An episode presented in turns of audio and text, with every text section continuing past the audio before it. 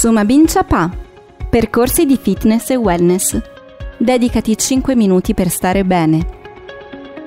Buongiorno e benvenuti a tutti gli ascoltatori di Radio MacBoon. Siamo qui con il nostro appuntamento sul fitness e il wellness, termini inglesi che ovviamente qua dentro non dovrebbero esistere, ma noi usiamo. E abbiamo qui con noi un ospite speciale. Buongiorno Nadia. Buongiorno. Nadia Rizzo viene direttamente dalla Reale Società Ginnastica di Torino. Nadia, che cos'è la Reale Società Ginnastica di Torino?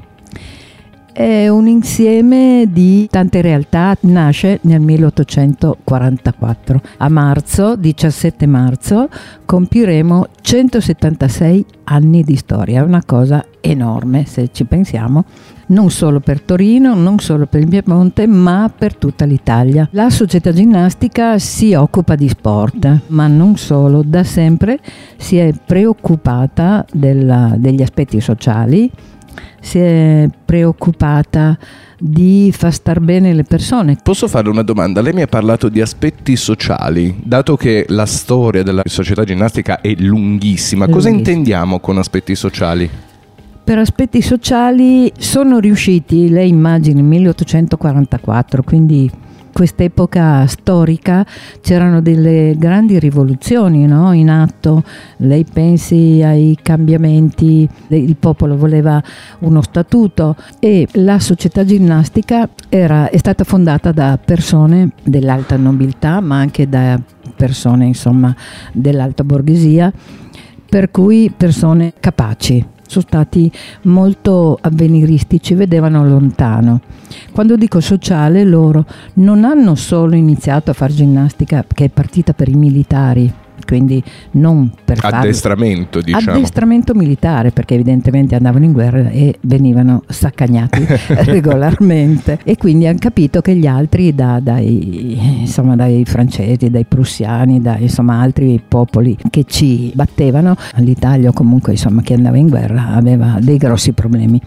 Quindi hanno cominciato ad addestrarli eh, per questo scopo, ma nel frattempo si guardavano intorno. Allora, hanno potuto far fare dell'attività fatta in maniera veramente scientifica perché i primi, cominciamo da Obermann e anche Ernesto Riccardi di Netro che era un medico, quindi i soci fondatori, e si guardavano intorno e hanno cominciato a far eh, apprezzare la ginnastica, quindi i primi movimenti, in particolare verso i principi di Casa Reale e mano a mano a scendere perché vedevano che c'erano dei risultati, quindi c'era un'apertura da parte delle famiglie naturalmente abbienti. Quando parlo di sociale, quando sono riusciti a costituire la società ginnastica che non è solo la prima società fondata in Italia, ma è anche la prima libera associazione, perché a causa dei moti carbonari non si permetteva in quel periodo di eh, riunire, associare le persone due, tre, quattro per volta.